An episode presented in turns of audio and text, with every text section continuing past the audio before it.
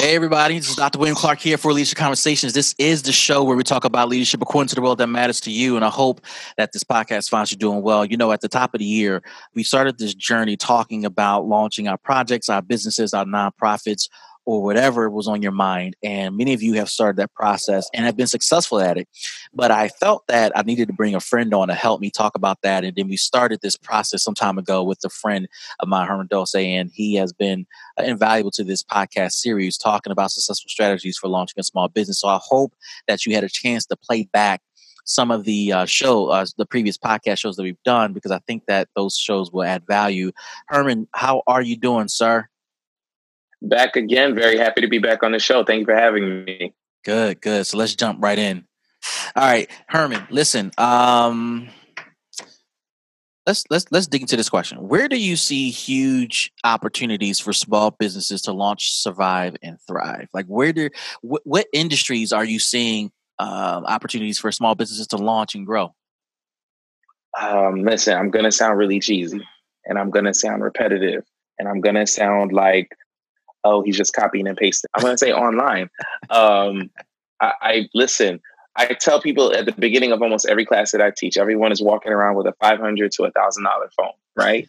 How yeah. much money is that phone making you?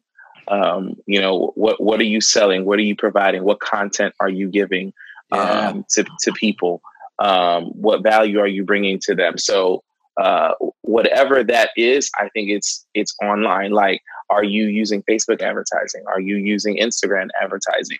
Um, no time in the history of the world has such cheap advertising been available to people. Like, you know, I spend twenty five bucks on um, an Instagram ad, and five to ten thousand people see my ad you know, um, I, I, think that's it's still an untapped resource. I still don't think people understand it. I still think people feel it's super complicated.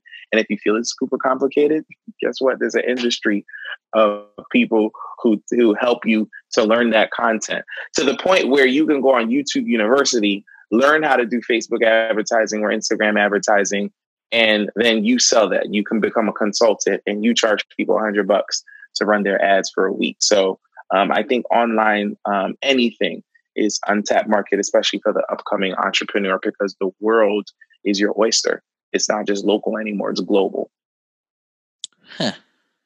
So, are there specific subject matters that people can start to tap into uh, when it comes to launching an online business? Um, I mean, what, what comes to mind for you? Well, you know, my passion is funding. So uh, when launching an online business or any type of business, you're going to need funds and you're going to need um, resources um, at some point. Like we like we said at the um, in our in, uh, in, our previous talk that um, you know providing content is great, but at some point you have I mean free information is great, but at some point you're going to have to provide a product.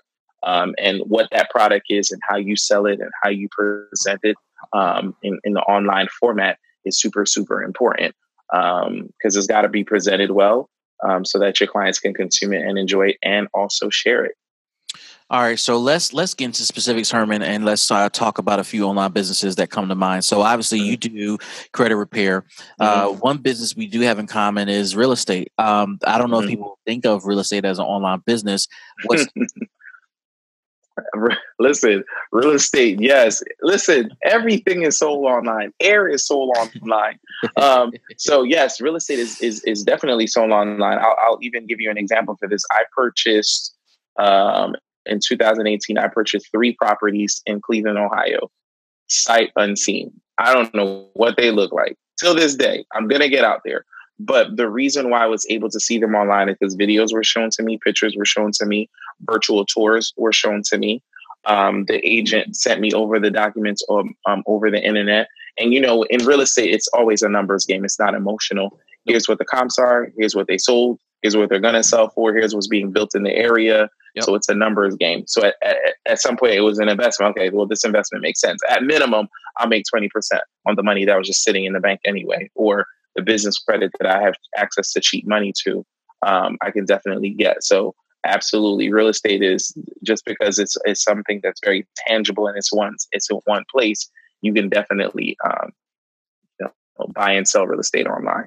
But I think uh, what you said about real estate, I think applies to all businesses, and that is, Mm-hmm. uh, you got to take the emotion out of it, and it's all about the numbers. My first investment property back in 2006 was an Mhm. emotional process. It was almost a spiritual process for me. Wow. And, uh, you know, eh, yeah, it failed.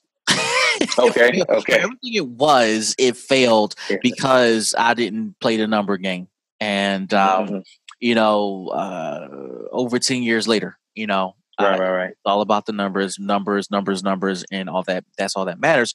And I say it, it's relevant to all businesses. I will tell you, um, in my doctoral thesis, uh, I wrote about uh, sustainable, how to sustain a nonprofit and faith-based organization. But within that book, I, I explore the teachings of Jesus in Luke chapter 16, where he talked about the dishonest manager who got fired. And before he got fired, he settled all the accounts of his manager and uh, at the end of the discourse, uh, the managers, uh, the the owner said, "You did well." You know, one of the things that perplexes me is how do you get fired and your boss tells you you did a good job on the way out the door, right? So then I explored it, and it dawned on me, okay. Everybody that he settled accounts with had a certain bill that was due to his owner. He settled the accounts because he didn't feel like digging ditches. He was too pretty for that, right? So he settled the accounts and he got them a discount, but he got the money in. That speaks Mhm. to a critical point that you're talking about, which is it's a numbers game. Whatever they owed this guy in business wasn't the actual number they actually owed. It was interest on top of the On base of expense. And it taught me a critical lesson that, uh, you know, for example, when we go shopping and we see stuff on sale, it really ain't on sale. You know, that stuff really was purchased for pennies on a dollar. And, you know, we're, we're paying kind of a retail price for it at the end of the day. So when you're launching or when you launch your business, you got to understand that the numbers is the only thing that matters. And when you know that you bought something for uh, three cents on a dollar, but you marked it up to 70 cents on a dollar and your sale price is 50 cents on a dollar, you're always going to have a profit because of the price that you bought it from, which gets me to my point. It, the numbers game, whether it's in real estate or any business, is based upon, and you make your money based upon how much you bought the asset or the thing for. I can tell you based upon the numbers that you made money or lost money based upon how much you paid for that property.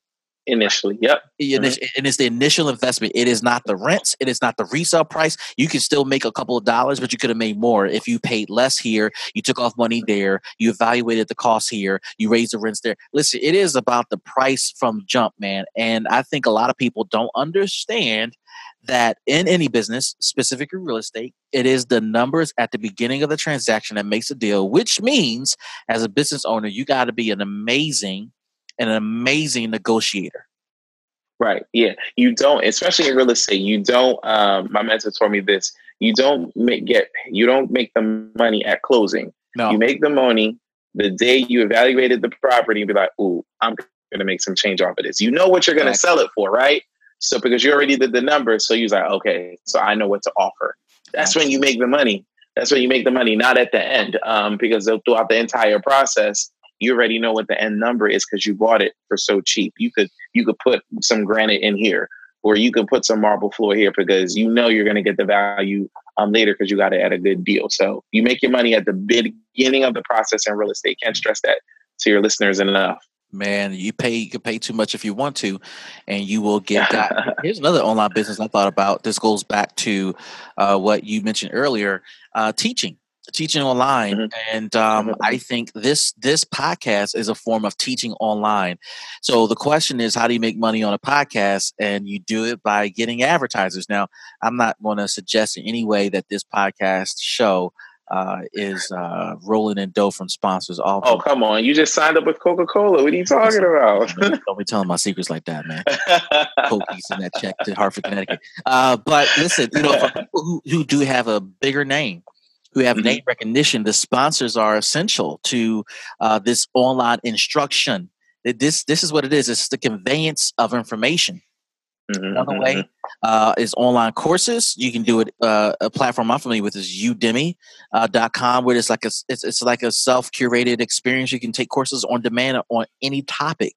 Um, even, even what you do with the webinars, you can easily charge for doing a Mhm. webinar. Yeah, yeah. Isn't that crazy? Is that crazy? Once you have a following, once you've shown value and you just spoke to your um, um, to one of the people you were following after 100 videos, hey, then then he started charging.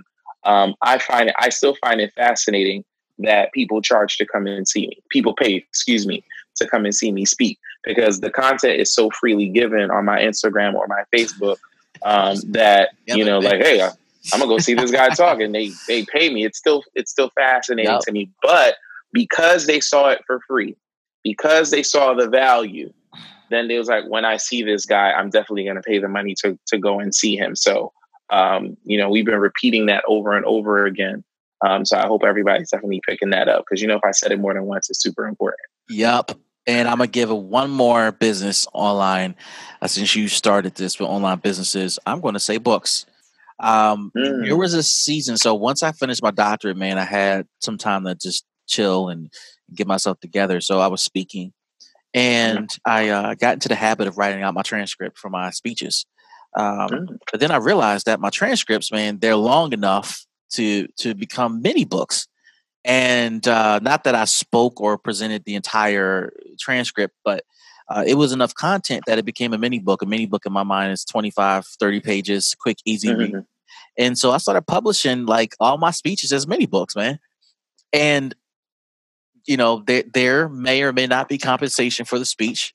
There may or may not be compensation for travel. Uh, but man, you, you could sell a mini book real quick, and it costs you what the time to do the speech to do it at and one time, right? You it's, it's time saver. It's done at one time. You can do it, sell it digitally, and you can sell hard copies through a number of platforms that automatically print and deliver the product to your customer. Whoa! Now you just put me onto something. Listen, bro. Are you serious? I'm dead serious. Well, you know this this this is a small business show, so we can sell you know trade secrets here. Um, uh, Amazon owns a platform called Kindle Direct um, yes, yes. It, they used to have it called. It used to be called uh, Create Space, but okay. Create Space handles your digital delivery to Amazon as well as uh, physical delivery. So when somebody orders your product on Amazon.com, it's literally drawn from the Kindle Direct account and it is right. printed and delivered. You can also get the uh, publisher fee or publisher price, where you get your price for printing, and mm-hmm. you order cases and have it, uh, you know, shipped to your event either sell or give it away for free. A platform mm-hmm. I use I use quite often for digital delivery, though. I prefer this over Gumroad, and I'll tell you in a minute, or rather, I prefer this over Amazon, is gumroad.com. The reason I prefer gumroad.com is the money comes directly to me. Like I get a larger mm. percentage of the okay. of the digital platform then Amazon, Amazon kind of kills you. Obviously, the exposure is huge, so you kind of understand the trade off.